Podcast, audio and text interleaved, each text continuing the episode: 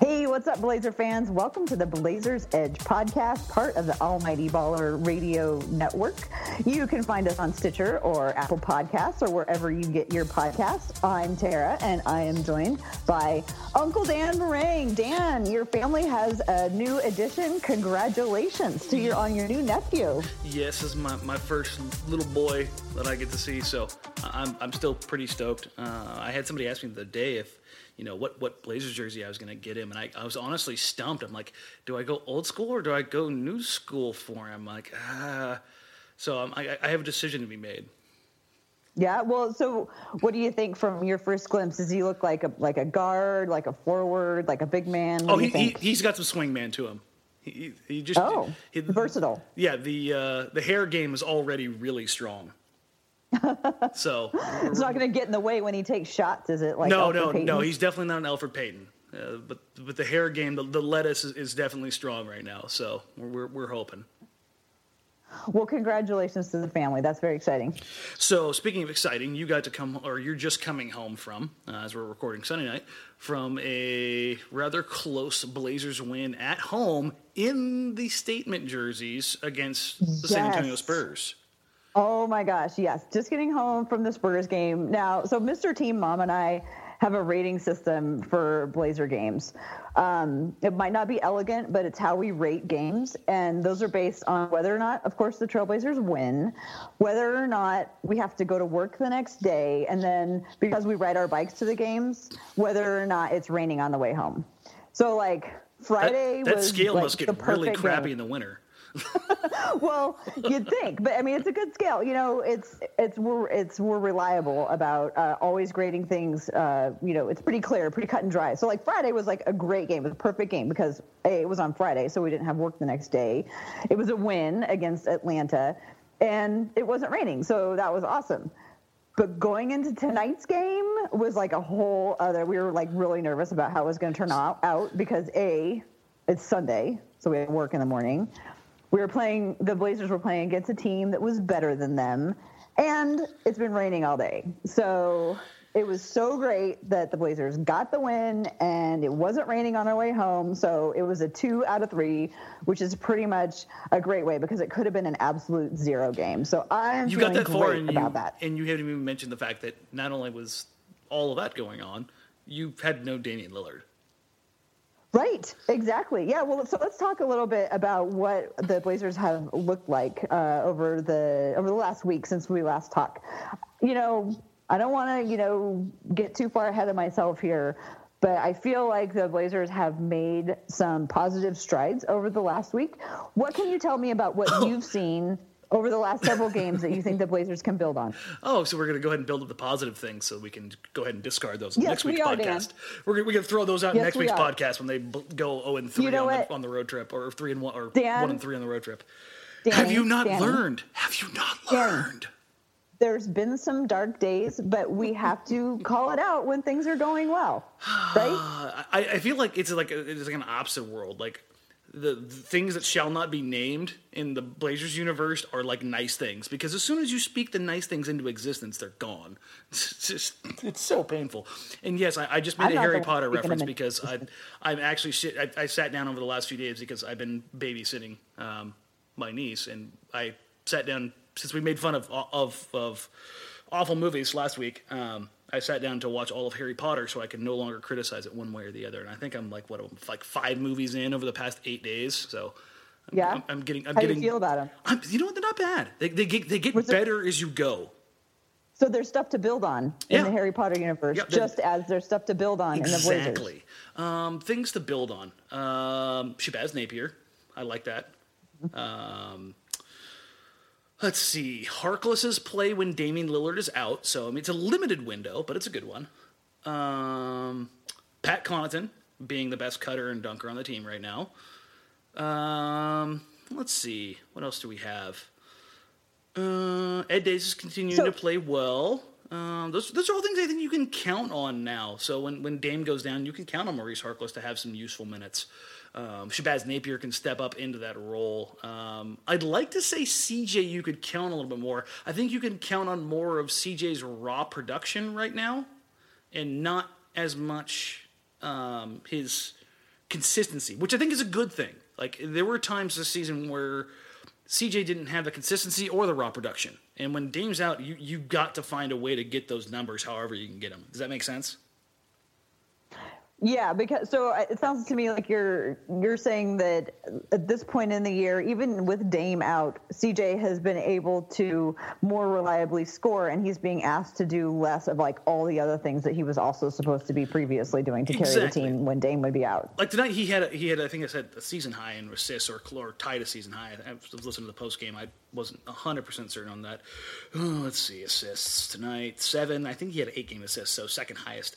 Uh, Shabazz followed up with seven tonight too. So they were moving the ball well between the two guard positions. Um, but I mean, like I said, when we we're talking about raw production, yay, CJ got twenty five points. Boo, it took twenty four shots to get there.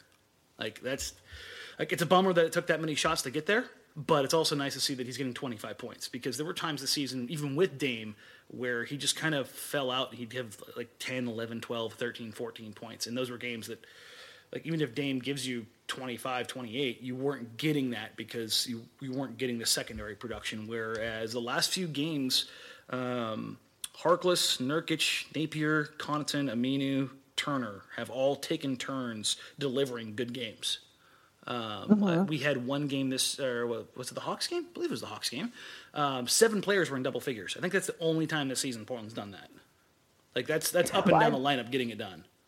I feel obligated to put on my Dan flat billed hat and say, well, it was the Atlanta Hawks. Yeah. And for reference, So- for, for, for the guy who hates my my hat, it's not a flat bill. It's just not rolled all the way over because I can't have it covering my eyes when I'm on TV. like that's a that's a Um, so- real thing. They they allow me to wear a hat. Like that alone says enough about you know what's going on there. So just quit criticizing my hat, people. Well, I my my point though is, you know, a couple of the uh, opponents that the Trailblazers have played in the last week. One of them was Chicago, who has a terrible record, but has admittedly been playing a lot better, and included the return. You know, Nikola Mirotic is now back, and so he's made a huge difference to that team. But the Blazers were able to put them away. And then they were able to take revenge on the Atlanta Hawks and play against them the way that people were really expecting that they should have played the first time. But what can we? I mean, what can we really take? Because what I saw, and you know, if we want to talk, you know, if you won't talk about positive things, I will talk about positive things. I saw an, an an effort that I don't feel like we've been able to count on more recently. You know, um, it's also with the game against Cleveland, even though they ended up blowing it. And That's you know, probably why I'm uh, petty about this, is because those are the things you should just be able to count on. Right. But I feel like we're getting back to because I mean earlier in the season I thought we could count on some stuff, but I don't know, something must happen in the middle. I'm I'm sensing a Um, trend here. what? Things we thought we could count An on that are and no longer there, that are back again, that are no longer there, that are back again. So you're saying inconsistency. uh, consistently inconsistent. Yeah. Well, you know, that's not exactly like a hot take. But But we're we're, we're, I, we're not quite peaking now. We're like we're we're riding the wave to the top. Right. And I brought this up last week, and I continue to see it, and I'm wondering if you could speak and uh, tell me whether or not it's still just me. Okay, Oh, it's always it just you. Like, Evan Turner continues with his role with his strong play. Is he He's playing more learning how to fit in? Is he, is he fitting in better to our, the current system, or He's being more you know, is he still playing just because he's playing with starters? It's it's it's he's playing with starters and this, this, the floor is opening up for him and he's playing more aggressive. I mean that's really what it comes down to. Mm-hmm. Um, there were games where he would t- attempt like three or four shots and that was it. Like tonight he Mm-hmm. took nine shots. He was four nine. Um, he had eight points, a rebound, and assist, uh, and a block um, in 24 minutes. He was him. I believe it was him and Nurkic and CJ were the only guys that registered or were close to registering. Um, basically the starters registered a negative plus minus tonight because they kind of had a rough patch there um, before um, that second unit Where Ed. Davis and Zach Collins came in. Uh, not even those guys really. Uh, it was um, Harkless and Ami- or Harkless and Connaughton for me that really swung everything tonight. Um, how efficient. Had a great game tonight against San Antonio. The the way that those two and I, I've I've harped on this on Twitter over the last couple of weeks about Connaughton being the best cutter on this team. Like how many times tonight, and when when Connaughton's first shift, did he cut down the middle of the defense and draw everyone in and still manage to finish? Like it was. And he's also apparently the only guy who duck dunks. Yeah. Anymore. Like that, and those are easy points. And we talked about this earlier in the season, like uh, with Maurice Harkless. The, the, Blazers are a terrible fast break team, transition team, because they feature two guards in CJ and Dame who aren't big, strong guys who like to just drive through everybody and dunk. What do Pat Connaughton and Maurice Harkless give the opportunity to do? Drive mm. the middle and dunk on people. Like Harkless tonight, he people wanted to say Harkless needs the ball more. Harkless needs the ball more. Harkless needs to run the damn floor because uh-huh. you, you, can see it and tonight. Then he'll get the ball more. Exactly. Like if, if you generate a turnover and, and you run the floor as Harkless, there's nobody else in this team that's going to run the floor like you. Like if you mm. if you take that opportunity, you're going to get the ball. Like there's nobody that's going to cut into those possessions. I think the only other person uh, besides Pat is Napier, and Napier is going to do it himself. Like he's going to generate a steal and go coast to coast because he's so fast. Mm-hmm. And I think we've seen some of that from from all those guys over the last few games, and that's been really fun.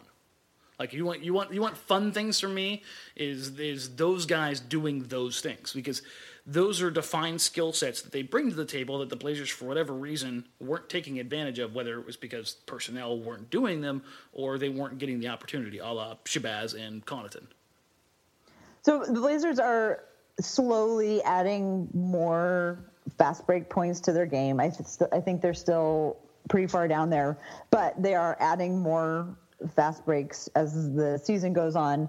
Another thing that they have been very low in all season is assists.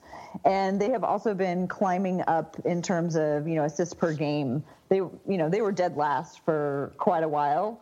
If you isolate the last 10 games, they are number 24, and then over the last five games, they're number 17 in the league in assists. Yeah, that 30 what assist, do you attribute that? That 30 assist game is is huge. Um, I think part An of that outlier, yeah. Yeah, I mean, but I mean, it's going to bump them up. I mean, it looks good. Uh, I think it's a good thing.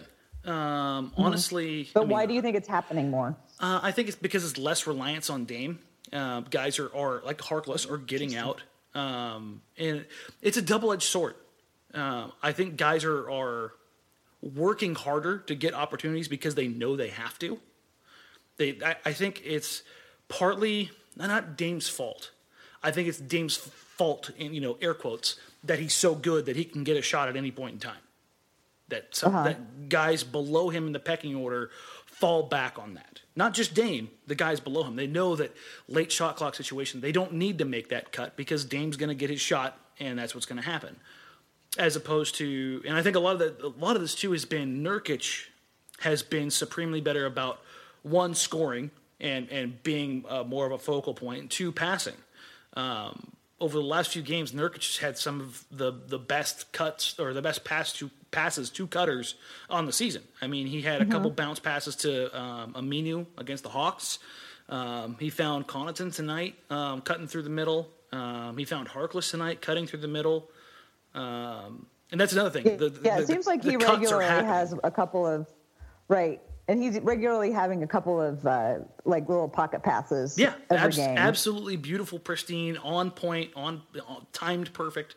Uh, passes that again those are free points for a team like mm-hmm. Portland who's the worst field goal percentage team in the paint guess what those those wide open Uh, layups and dunks, you know, those are easy points. Those are free points that, that allows your offense to get. I mean, Terry Stotts tonight in the post game, you know, he lit up like a Christmas tree when they when he said, "Hey, we scored 111 points." He's like, "Yeah, it's nice that we're fifth in defensive rating like that." That was the that was the afterthought. Like he genuinely likes and appreciates, you know, a quote unquote beautiful game when the ball's humming around, when guys are scoring, when guys are doing things they need to do in order to be successful. And I think we've seen less of that this season than a lot of people expected. Right. You know, and it, it, goes back to, and it's something that we should look at the very end of the season. Did the increase in defense really affect the offense, or is it something else? I think it's if, it's the, good, the that, def- that's going to be there. Like that affect's going to be there. The defense has continued to to be good defense. Don't you think? Yeah, I think it's fallen I mean, off a little bit, but I think that was expected. Yeah, Um, I mean, uh, they they, off they with need a to couple find of the games balance. Where, yeah, Um, I think they're getting to where they're not a they're not the Utah Jazz. They're not going to grind you down, slow it down, um, make it an ugly game, which they, they've they- they've been pretty successful at, or they were pretty successful at early on in the season. They, they had a couple games there where it was like they're winning games are really ugly. I don't know if I enjoy Yeah. this yet because yay wins, but ugh, the basketball itself when you're when you're so used to the the, the Stotts fence and how uh, how egalitarian the offense is, where everybody has an equal opportunity to just see it just grind to a halt. It's it was kind of jarring, and I think that by the end of the season, the defense will still be right around a top ten unit. I think that's where they'll ultimately end up as far as balance goes. Okay, okay. Can we just pause for a minute there? Can you say that again to make sure that we're recording? Yeah, no, I I, That you think the I said this a few weeks ago. top ten defense? I, I said this a few weeks ago. I think they'll end up somewhere between twelve and ten, or thirteen and ten. I think is what I said. Like I, they'll they'll be in the upper the upper half. Which I think we need to sit with that and appreciate that for a minute because with the last few years, that is not. I don't know. I mean, you I can feel like you can attribute the biggest chunk of it to having Nurkic for the for a full season or cl- as close to a full season as possible, and CJ and Dame picking up the defensive intensity, like not being absolute um, Well, I- on the perimeter, like just just getting fifty percent more production from those guys. Right. at CJ those- and Dame set the they set the tone. Yeah. But we also have, you know, we, but there there are some just genuinely good defenders. I mean, we've Aminu all along has been a good defender. Mean, he's been fantastic. Pat Connaughton's Turner effective. Napier's and- the and peskiest. Napier. Yeah. Um, Napier getting more minutes is going to help because you're going to generate turnovers. So Yeah. Um, I don't know. Sounds awful positive. And Ed, and Ed Davis has been healthy, and so he's been effective. Yeah.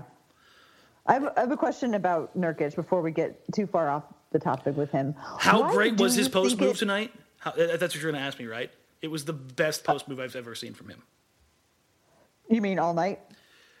That no, that, that, that- was, are you thinking of a that- specific one? No, the one where he went to the middle and then went to the hop step back the other way and left Lam- LaMarcus in his dust.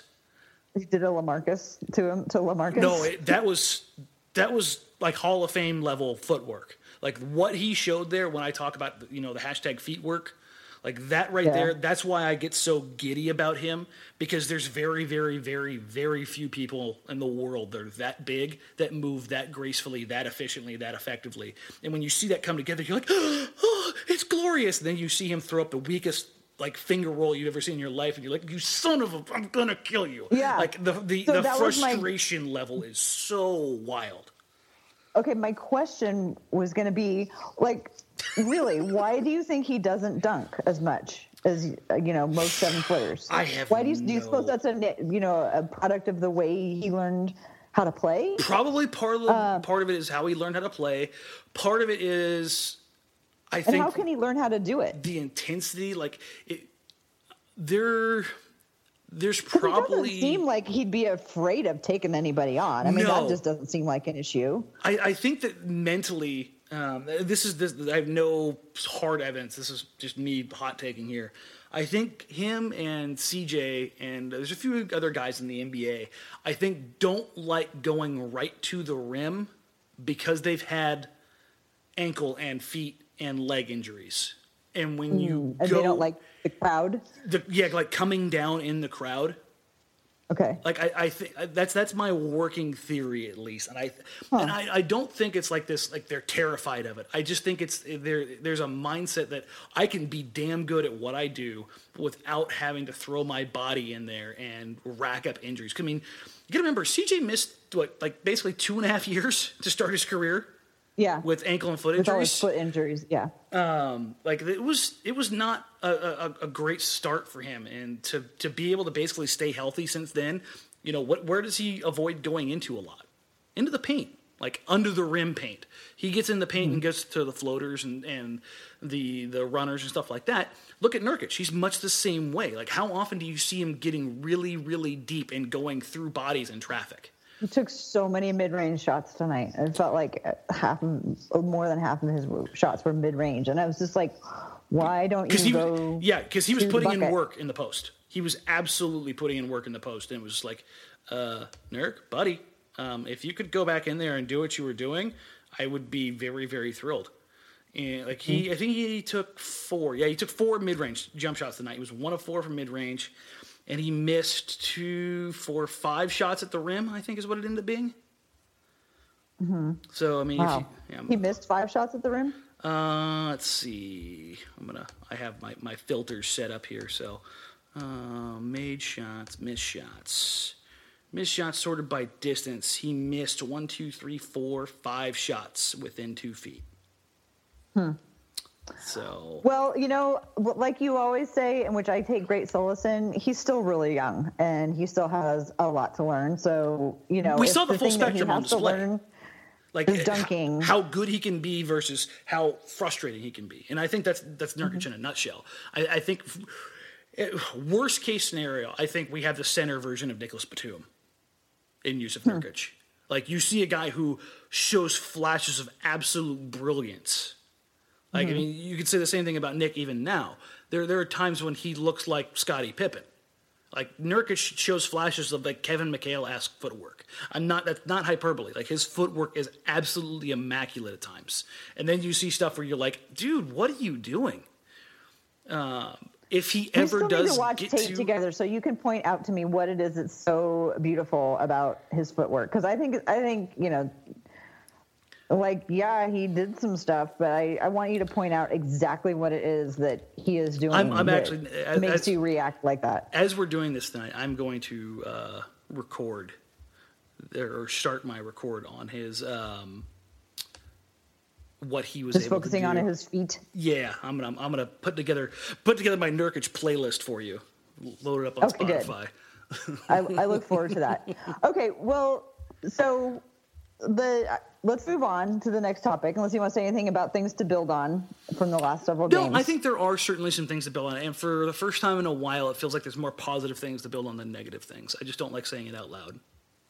I'm gonna I'm gonna remember that and mark down this date, the day- the day that Dan said there were positive things. Well, so uh, speaking of positive, you know, last week we talked a lot about uh, why you didn't think that the Blazers' struggles fell on Coach Stotts. Yeah, that was a heck of a rabbit hole. yeah. Well, and Jason Quick recently came out with an article where he talked directly to the players about that very topic. So, what did you think about uh, that article? That article, and what Jason I Quick was found out angry from the players? Did you learn anything new? Yeah, no, I was angry that Jason Quick didn't like start the question with uh, Dan Marang of Blazers Edge says this. Do you agree? God, get over yourself, dude. Good God. How do you walk into a room? I mean, with that ego. No, I, do I don't. Make it through I, the doorway. I, I, I typically don't. Um, I usually have somebody announce me first. Um, Yeah, yeah. You also have usually somebody setting you up with questions. huh? I wonder Yes. who that could be. uh, I do Anyway. it, I do it all on my own. But in, but in all seriousness, I, I it, it wasn't surprising. Like we, we we we went over basically how the relationship between Dame and Stotts is basically solidified, and it's like that rank and file down. Um, there are these types of things like when you look at these types of situations and you get the the dreaded uh, vote of confidence. I think this was the opposite of that. This was basically the players saying, anybody who's saying this is on Stotts, you're absolutely brain dead. Like Well, we and I need to be better as that the- players. I thought it was really interesting in that article that he pointed out that it's actually become kind of a rallying point for the players. Yeah, I, I think that was the case in Chicago. Um, like they, I think that they knew that if they dropped that game, that their coach's job could be in serious jeopardy. Like they- they- I was hearing things Mm-hmm. The from, one from against Portland. yeah the, the Portland Chicago game when they were on the road after losing to the Hawks.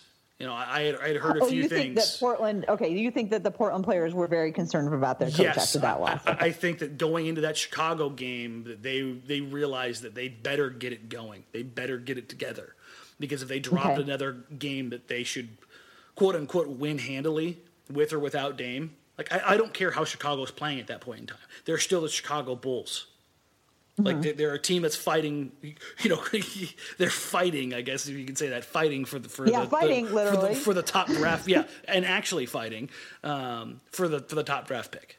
Like I, I don't care how good they're playing, how bad you're playing. You figure that out, and they did to their credit.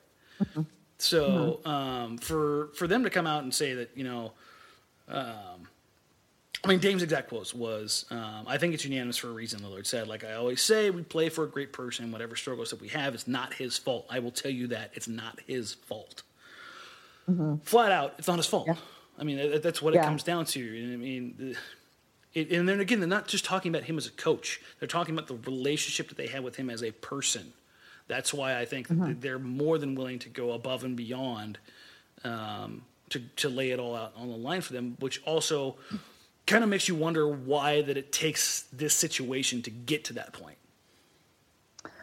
Right. Well, you know, if that if that ends up being what the rallying cry was, and if they end up, you know, coming out and fighting for their coach and figuring some things out, then that's exactly what needed to happen. I'm glad it.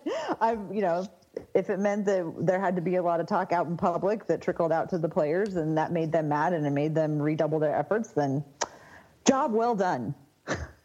Yeah, I, I don't. I, just hate the fact that it takes like basically the threat of the coach being fired them fired for them to kind of get it together. Like I think that kind of plays into some of the questioning of this team that that's what that that's what it takes for your rally. Like yes, I appreciate that they did kind of get it together, but that that's what it takes to become the rallying cry. That that frustrates me a little bit. Well, and also how much of it is just, you know, is it uh, magnified because of the, you know, hyper focus Oh, on the, this team? And the Atlanta loss, definitely. Like, I mean, you want to talk about burning a spotlight. I mean, that when you lose to that team, yeah, yeah, yeah, that- that's just it certainly felt good to play that, go have that rematch on Friday and to really put him away. That, and handily put them away like you should have the first time. Yeah, absolutely. that was a perfect game on the Team Mom and Mr. Team Mom rating scale. And see Um, that, but hey, going back to another point, that's a style point game. How you win that game matters. Okay. So that was an You- extra you- good win. That yes. wasn't just a good win. You've beat So- me up so on this even before. a win against a, a poor team ended up being a good win because if it had been like just you know a, a win over another team with a bad record, it could have been just like an okay win. But because something, what was it about it that made it an extra special good win? because that was the way you should have handled them the first time. And it showed that they, hey, we we've we've got our focus. We we we were this is how it should have been. And yes, it sucks that we dropped this the first time because we overlooked it, but this is how it should have been. That you showed the Okay. capacity and the capability to go out there and handle business as a professional. That's certainly above the Atlanta Hawks. Like there, there's no way, objectively or subjectively, that you could look at the Atlanta Hawks roster and the Portland Trailblazers roster and go, yeah, that should be a close game. Like that, that's just that doesn't happen. Mm-hmm. Well, I gave you my game rating system, and I would like to know what your game rating system. Like, how do you judge a uh. good? You don't have to. You don't have to come up with it tonight, but I expect some sort of a presentation within a Oh no, I've, I'll have something for you. What your rubric is? I, I, I'm just gonna like give you a full on like 38 page case study. Something you wouldn't even be able to Google it. Right. no, I just want the rubric. I just want to know, like, what are the things that yes or no have to be done to be a good win, I'm gonna submit it a to bad Sloan. win, a good loss, a bad loss. I just Yeah. want to know what the definitions of all those things are. So you can ruminate on that for a while. okay. But I want to ask you a question because we were just talking about Chicago, and it is, you know, we're in the beginning of January. January 15th is right around the corner, and that's a day that a whole bunch more, the final players Basically, are everybody going to else is available. Yeah. We've got trade deadline approaching, and we've got Nikola Mirotic uh, looking for a new home. And a lot of Blazers Twitter, I have seen, well, not maybe not a lot, but I've seen several people on Blazers Twitter talk about why Mirotic would be a fit in Portland. Yeah, he's big. What do you think he- about that? he's- and what would Portland have to give up, Oh do you God, think? I'm dying. Um, he's You all big. right over there? Yeah, no, I, I'm, I'm like I said, I'm dying. Um, Well, that's not good, Dan. he's he's big, he's semi athletic, and he can shoot. Like those are things that Portland lacks at the forward position. Um, Dave Deckard and I have talked about Mirotic and trading to Portland for what feels like since like the 1970s.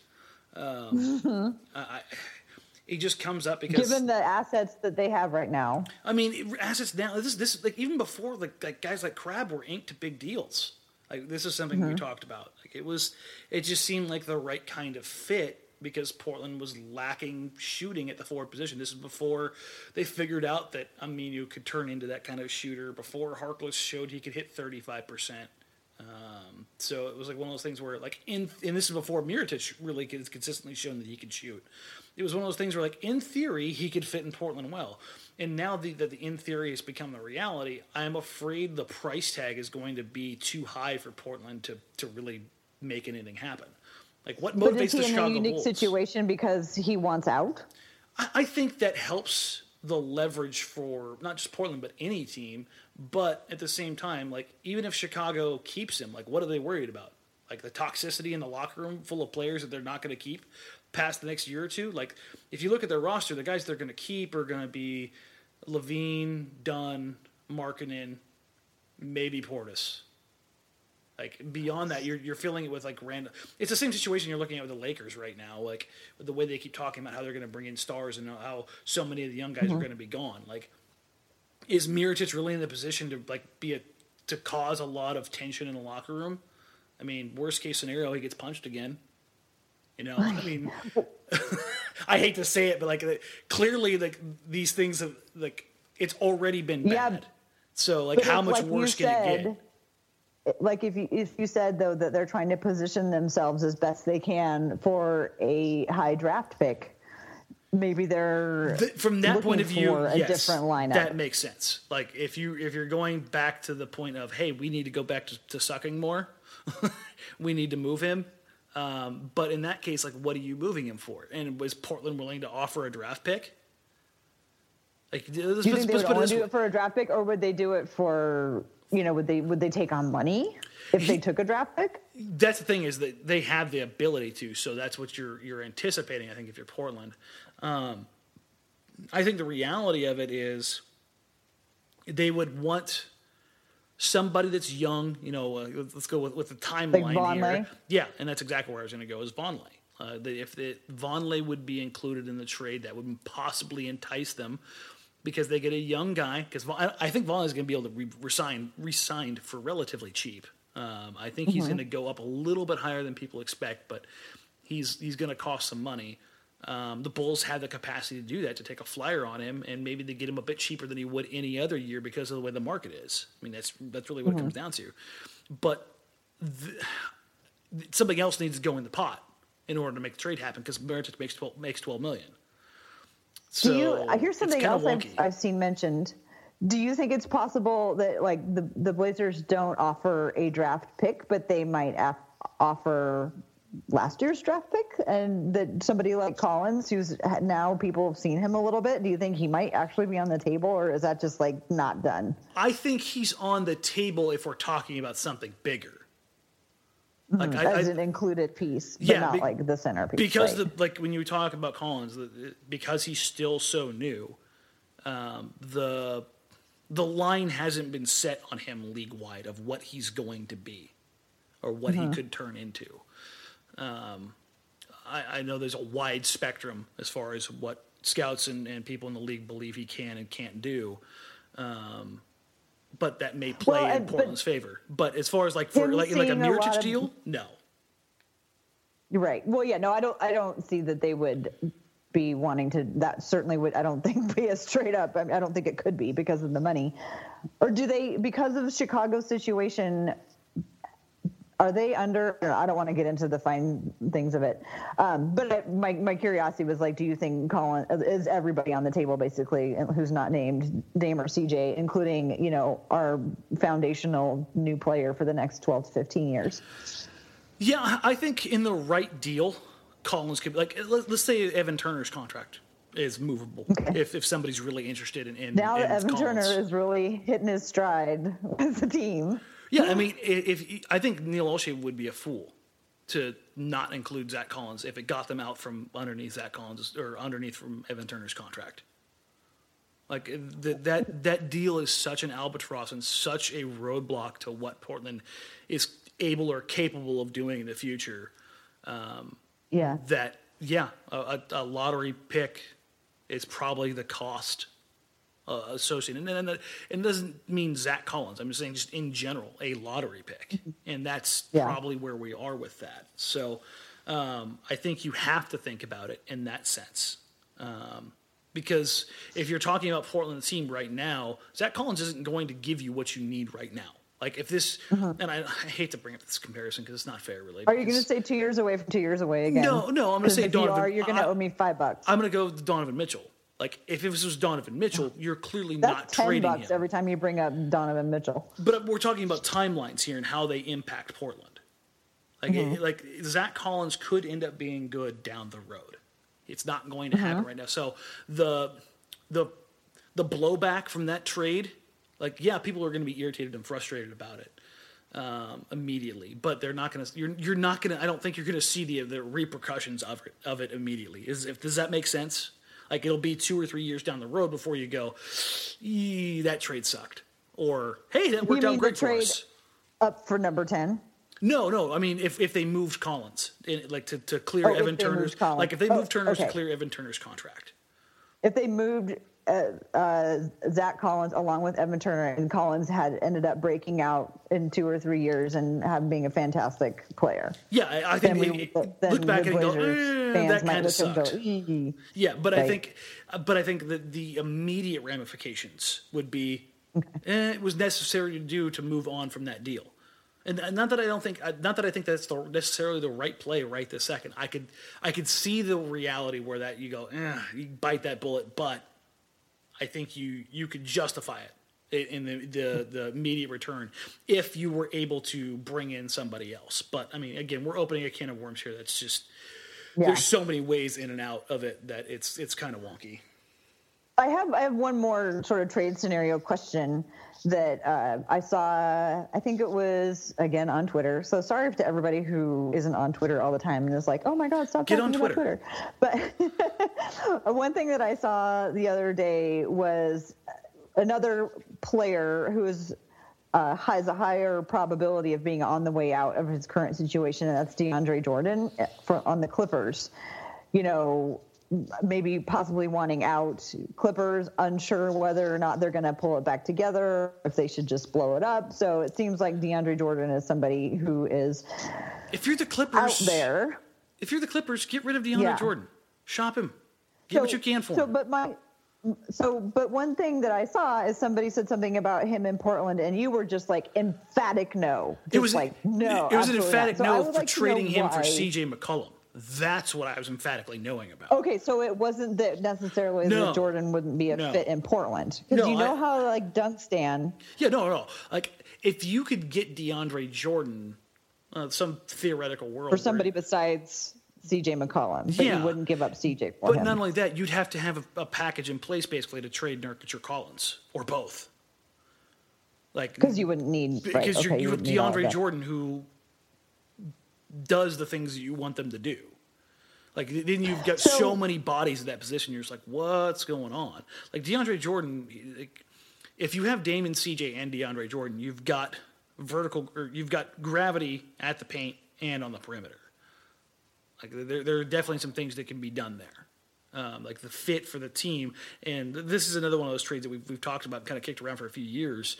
Um, sure, he could fit in Portland. I, do I think he's the best fit? Mm, Not really. Um, I think there's there's better fits for him. Is he a better fit than Nurkic? No, because Nurkic does have the capacity to, to throw the ball into and post up. Like that. That's that's a And viable DeAndre thing. Jordan doesn't post up. No, um, I, and I know there's the new NBA, blah blah blah blah blah. DeAndre Jordan's offensive threat is roll, catch, dunk, and put back dunk. Like yes. And those high flying. yes, those are those are great things. But there again, when we talk about like siloed abilities, you you don't give DeAndre the ball with 12 seconds on the shot clock and say you know poke him with a stick and say do something. Okay. Like you can do that with Nurkic. So there's, there's definitely some. And what DeAndre Jordan allows you to do defensively is a, is a wider range that you get from Nurkic. They're, they're, they're two vastly different players. Um, I think Nurkic's synergy with Dame and CJ is better than DeAndre Jordan's would be, but DeAndre Jordan does offer some some very nice um, things that that Nurkic just doesn't. So.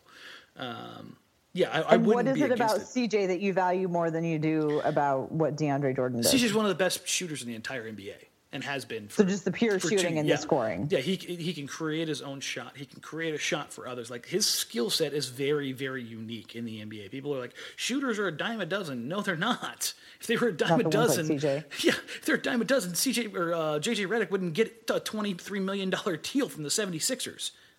Like the shooters for are expensive. Shooting is expensive. It is a premium, premium thing. There's nobody in the So- NBA who's out there who has consistently been a great shooter from multiple levels, who can create their own shot, who's making, you know, very little money. So basically, you don't send CJ out unless you know exactly where those extra 20 points or those 20 points are, are coming from. Exactly. Like it's either that or it becomes like a committee thing. Like I've had people throw out the um, CJ and somebody else for Aaron Gordon and Evan Fournier. Like Mm-hmm. okay, like you've got my attention. Like that's something I've, I've kind of talked myself into over the last couple of weeks. And that's because those are two shooters. Well, you you you've Are they got both shooters? Yeah, Aaron Gordon's turned into a, a three point shooter, which is crazy. Um, Evan Yeah. Fournier, um, I would, I would. Some people like to say they play him at the three. I, I, I- I don't like him at the three because of his size. But you, you're getting multifaceted players, and you're getting production um, on both ends from those guys. And I think, uh, to me personally, it'd be really fun if you threw out a lineup of uh, Dame, Fournier, Aminu, Gordon, Nurkic. Like that's a fun, fun, fun lineup, fun team to watch right there. Like the way you could basically spread the floor and and go at guys. And plus, Aaron Gordon loves to have. I mean, you're talking about a a, a dunk champion type dunker. Like if you love dunks, there you go. Is Gordon much of a ball handler, or is he mostly mostly catch and shoot? Uh, he he can create off the bounce. He's he's a he's a legit stretch four. Like he's he's a Okay. three four hybrid. If you wanted to, you could go ultra small and play him. It's like if Stotts wanted to go small ball lineups, like you could throw out Dame like in this theoretical trade. You could throw out Dame, um, Fournier if you wanted. If you wanted the shooting, um, Harkless, Aminu, um, Gordon, like, and you could be relatively long basically everywhere. Like the only place you're really quote unquote giving up height is with Damian Lillard. Like I mean, it, it- you could de- you could change the entire makeup of the team if you did something like that. Whereas with DeAndre Jordan, uh, you're severely limiting and siloing your offensive capacity. Like you're taking one of the most creative players in the league offensively in CJ McCollum and replacing him with one of the most limited offensive players in the league. Like everything that has that, that DeAndre Jordan does offensively has to be set up for him. He doesn't lob to Right, himself. and everybody knows exactly what it's going to be. They just might not be able to stop Yeah, it, but they know thing. exactly what it's going to be. But with CJ, you don't know necessarily what he's going to try. Yeah, yeah. There's a scouting report that CJ likes to go this way or likes to go that way, likes to pull up from here, but he has eight But different ways to. that's what he does. Yeah, he has eight different ways to get there, and he has a move to a counter move to a counter counter move. DeAndre's like, hey, just throw it up, I'll go get it. Like I said, it's a great so skill glad- set, but there's there's there's, Yeah. there's definitely different outcomes in both those opportunities. I was so glad CJ got that last shot tonight. He was due. eventually it was going to go down. yeah, he, he really, really needed one. I've had a few. I've gone back and forth with a few people on Twitter over about it over the last couple months. Um, it's like he's just like he's had some good, clean looks, and you're like, man, that's a shot that he hits. Like you can only say that's a shot that he hits eight out of, out of ten or nine out of ten times, like so many times before you're like, maybe that's a shot he only hits two out of ten times. Yeah, so, maybe that's just not going to be his. I was, it was glad to see it go in yeah, it was it was huge. So um, for him to be able to get the game winner like that, I'm, I'm, I was stoked for him. So I also want to point out about tonight's game the, the, against San Antonio. The crowd was into it tonight, and it's been a while For the first the time in a crowd was- while, like yeah, they've been they've it, been it dead. was electrifying. It was really really fun. I had a there were a couple San Antonio fans behind us, but other everyone else were Blazer fans, and it was just nice to be in that atmosphere. We, it's just been kind of To not be in lacking so hall? this year. Yeah, it was it was nice to have everybody, but it was a you know it was a pretty you know Manu I knew was going to go off because he always does because he always plays beautifully in front of me because he knows that I love him, but. uh you know, it was, but it was a pretty evenly played game, and you know, LaMarcus got booed when he was taking free throws. How about LaMarcus like missing late game of- free throws? Oh, that was that was familiar. Yeah, CJ missed a couple of late games, not in a row, but CJ also missed some free throws. Uh, but it was, you know, it was a pretty friendly game. But the game in, uh, uh, sorry, Cleveland, they got a little chippy in there. Nurkic and, or no, was it that was Atlanta? Was the where he like walked by him? It was like did that he Taurean, headbutt that, Yeah, no, that was that was Taurean, Prince. Prince. That yeah, was he did. Atlanta. He did it with Jae Crowder Right. in Cleveland too. Yeah, so things things have been a little And tricky. And, LeBron. so one of the yeah, that one of the things that you mentioned on Blazers Outsider that I wanted to ex- explore a little bit more is that you said that players shouldn't be friends, Yes, and you so so why? absolutely. Why Like- shouldn't like, I want player rivalries. like why do they have to all be just sworn enemies why Like- can't they be people who are playing an excellent game excellently be competing against each other but why do they have to like be mad at each other what, and what not good storylines come from everything being good? Like rooting against Russell what kind of a Westbrook. question no, seriously, that, in, in sports, seriously, in sports, like it, it's you, have to have a bad guy. You have to. Like Russell Westbrook is the villain, like always being angry and and hating KD for leaving. That's a constant Uh-huh. Yeah. storyline. It's like WWE. Like you have to have a heel. Nurkic is Yeah, but- absolutely Portland's heel. But there's also a whole game involved in basketball. Yeah, th- this mean, this is the sub game. Like I I don't like if there's anything that I've ever been critical of the Damian Lillard persona is that he's not enough of a jerk. Like I want I want my guy to be a little bit of a jerk. Like I want him to dame time some in somebody's face. Like tap the wrist like right in their face. Like you know what time it is? so you're Yeah. not. like I love that So about you're CJ. not saying you're not saying that they should the players shouldn't actually be friends. no, I want them to be enemies too. Like But I you also want them yes, to be enemies. Like, off I- the court, you want them to be Yeah, enemies. I like I like the way like like Joel Embiid and and Russ Westbrook were like just going at each other when uh, the Thunder beat uh, the 76ers on Christmas. Like that back and forth, like tell, Russ telling Embiid to go home, and then Embiid getting on camera and telling saying, uh, "He told me to go home, but I am home. So what do I do?" You know, just just constantly trolling. Like I want So those. do you think that lasted longer than a day? I mean, those two are caricatures. They'll, They're they'll, both they'll keep going. Caricatures. Like I, I, I love that they Nurkic. don't actually I, okay, Nurkic and the Nuggets. Nurkic and the Nuggets uh huh. have a great summer vacation. Like that was great. Clearly, he he has some animosity Oh. so towards. annoying. He he- clearly he has animosity towards the organization. Right. And, and Nuggets fans, they were they were they were livid about that. I I, I absolutely like because if it, if you start talking, you have to back it up. yeah.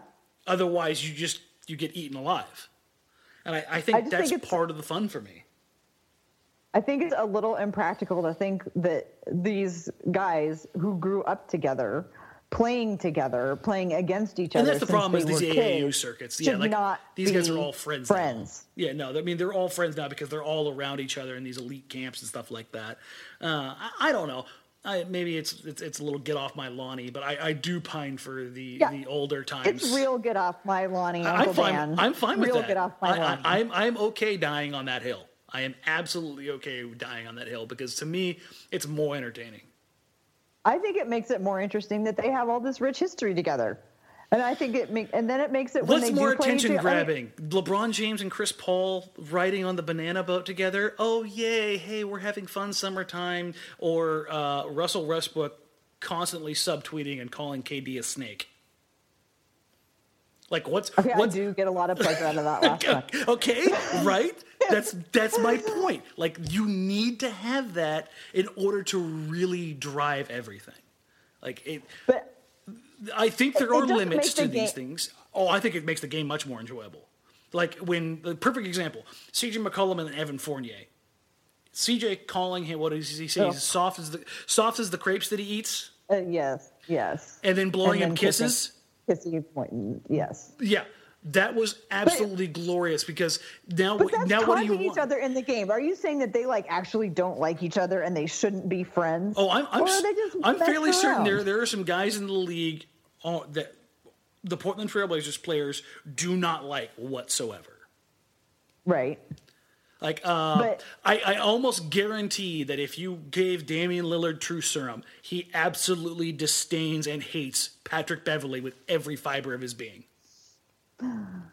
Huh. I bet you Russell Westbrook can say the same thing. And I Yeah. think that makes things more entertaining. When there's when there's true animosity between guys, I think that the level of competition and the emotion that that draws is magnetic. Like you can't take your eyes off the TV. Like when when that first matchup happened between Westbrook and KD. Remember how they uh, all the lead up to it, and then they, the post game they said, "Oh, we didn't say anything, we didn't do anything," and you could read both their lips as they're going at it, as they're jawing at each other. There were some things said. they talk about how, oh no, nothing was said there. It's like there's like 38 cameras in the arena, dude. We all saw everything both of you said.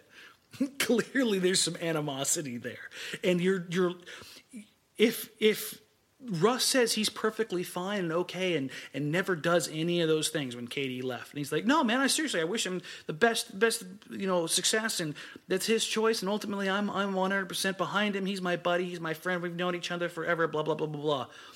Does that storyline really interest you as much? Um, no, the storyline doesn't interest me as much, but I don't necessarily know that You're that not tuning makes in the it. actual game of basketball better. I see. I, I, I would. I would disagree. better? I would disagree because of the, the the level that it goes to.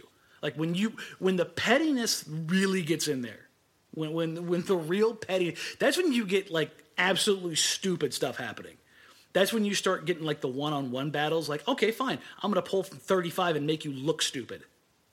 Like I, I Mm-hmm. love it when that happens because then you get whether it's successful or not. Then you get those moments that are like, what was he doing?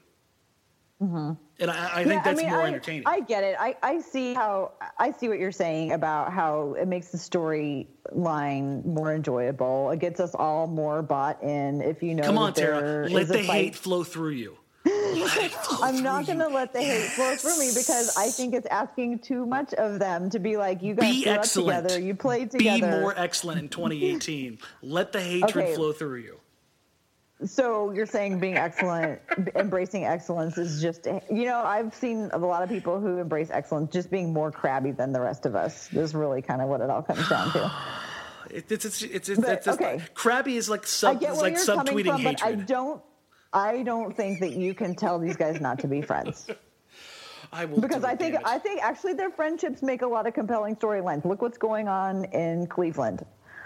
You know, with Wade coming back to be with LeBron. I think that's awfully interesting, and I think that's fun, and I think I I'm entertained by that storyline. Of course, they're on the same team now. Like, yeah, there, I I think just it think makes can't ask for them to not be friends. Levity and brighter moments. Like LeBron's IG post of him and Dwyane Wade like sipping wine with with Gabby Union.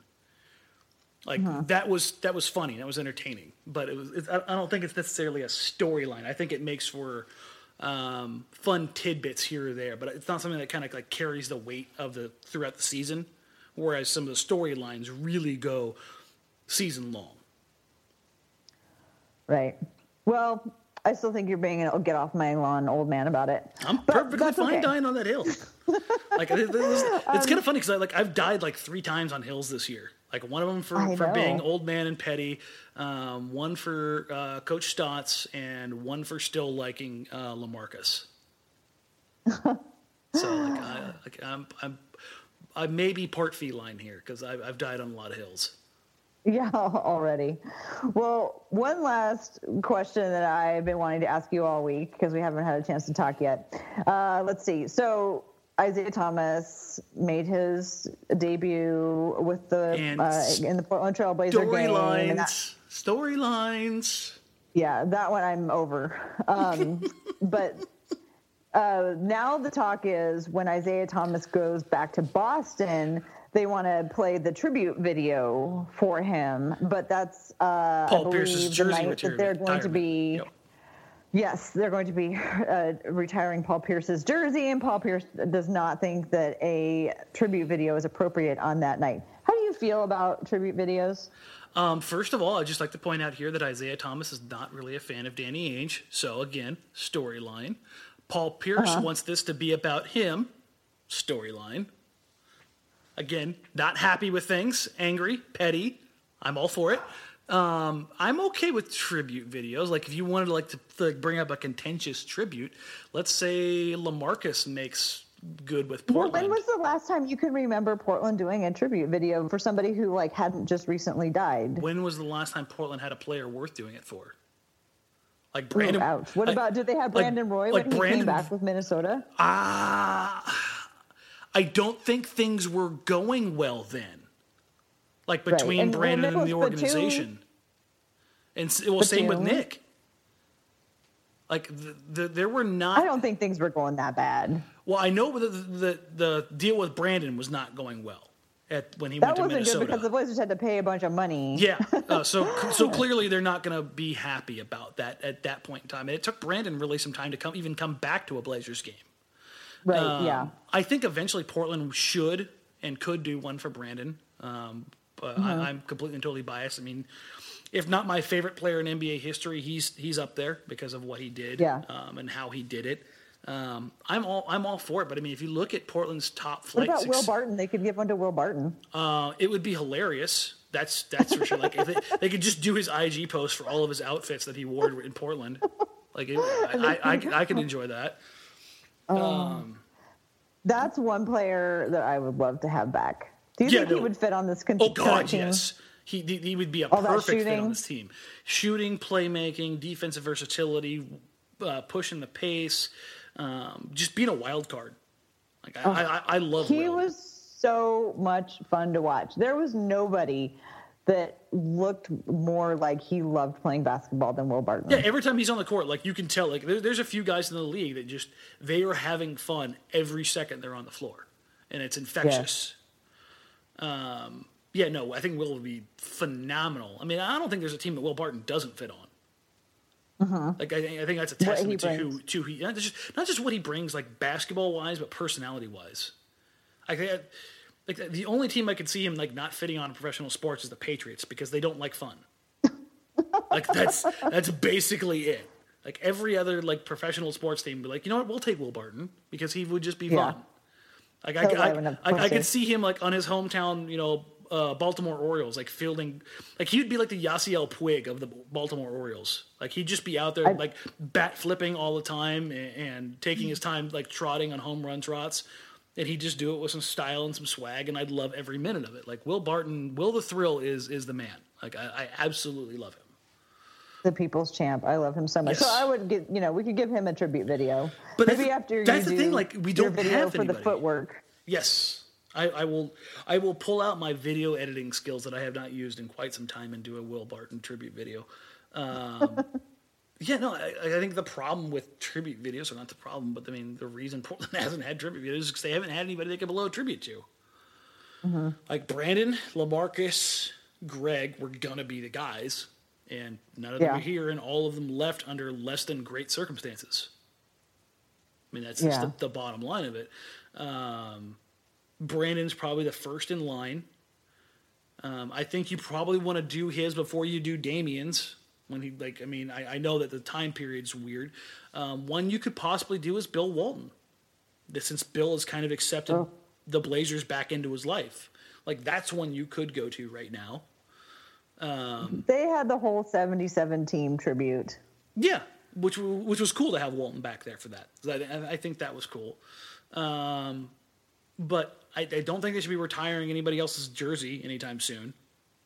So you're not going to have that because I think that's what they're they're doing. Yeah, that's what they're doing for for Pierce in Boston. So they've got like you know 47 jerseys in the rafters now. Guys guys are going to be stuck wearing like 86 for for Boston, which is I think that's That would be a I think great I, I think Jerebko wore 86. Now that I think about it. Um, oh, that would be a great number. But yeah, I mean that- that's really Portland's problem is they haven't had anybody I think worthy of that, and I think they've kind of teetered that line with jersey retirements by themselves. So Right. Um, well, maybe in a couple of years, we're going to look back to this week and go, you know what? You know, when the Blazers really turned it around and became serious and became a real contender, it was that kind of like that first, second week in January of 2018. And they'll be writing about it in the history books of when the big turnaround came along. But in the meantime, that's about all the questions that I have for tonight. You got anything else that we didn't discuss that you wanted to bring up? Nope, uh, not basketball wise per se, but we do have Blazers Edge night coming up, and as you guys have seen on the front page of Blazers Edge, that we are down to the final 400. That means we have 400 ish tickets that we still need so we can send 2,000 underprivileged youth to a Blazers basketball game in February to see the Sacramento Kings. Um, this is I big, gave two more the other day. Yes, I have given mine. I have I have gotten my family to donate theirs. Um, I'm probably going to donate one or two more in my nephew. You know, I'll probably do two more. One for my nephew, one for my niece, in their name. Um, nice. The ticket range is, I believe, nine to twenty-two dollars. Um, if you can, if you have the opportunity, we're getting to the time crunch where um, Dave's obviously managing all this. We don't want him to ever have to tell anybody who is who who is who wants to ask no. Like we have two thousand, we want to give away two thousand. We've never ever had to do that. To just tell tell, tell anybody no. So we don't want to ever do that. Um, so if you have the means, if you have the capacity, um, if you have the, the ability to donate the $22 tickets, please do. If you can't afford that and you can only afford the $9 tickets, please do. Whatever you can do, please, please, please, please. Like, uh, I, I don't push for you know people to give away their hard-earned money for much um, but this is one of those causes as simple as it is it can be life-changing for these kids like it's the the look on their faces and the the absolute joy that these these kids experience is absolutely heartwarming and, and tear shedding. Like it's an absolutely awesome experience. Um, and if you have the capacity to donate and go to the game, I would encourage you because it's a really really awesome experience to see 10% of the Moda Center filled up with kids who are basically at their game for the first time. So, um, yeah, if you can donate, please do. That's a great. That's a great push for it. Yeah, let's get over uh, over that 2,000 number and make sure that all the kids get to go. All right, you want to take us out of here, Dan? Yep, I will go ahead and take us out of here. For uh, actually, you know what? Uh, I'll, I will do my spiel, and then I will let you take us out of here because uh, oh, you, are the, you're okay. the host tonight. You, you wanted to call shots. Um, you can find me on social media. Don't mess with me. Yes, on social media on Twitter at D Marang. That's at D M A R A N G. Uh, the social media handle Danny Marang is now sticking. Um, you can find me on NBC Sports You're Northwest. Welcome. Yeah, thanks for that. Uh, on Blazers Outsiders on non game days at 7 p.m. Um, that's it for me. Tara, go ahead. All right, I can be found at TCB Biggs on Twitter. You can also twice a month we add a Women's Hoops and Talks, uh, Hoops and Talks uh, podcast to the Blazers Edge podcast, and you can follow us on Twitter at Hoops and Talks. When if you follow us on Twitter, then you can get those episodes as soon as they come out. And we also have a Hoops and Talks meetup coming up on on uh, Sunday, January 14th. The Blazers are taking on the Minnesota Timberwolves. We're going to be gathering at McMenamins on Broadway to watch the Blazers take on the Timberwolves and hopefully beat the Timberwolves. So uh, thanks for listening, everybody, and we will catch you next week.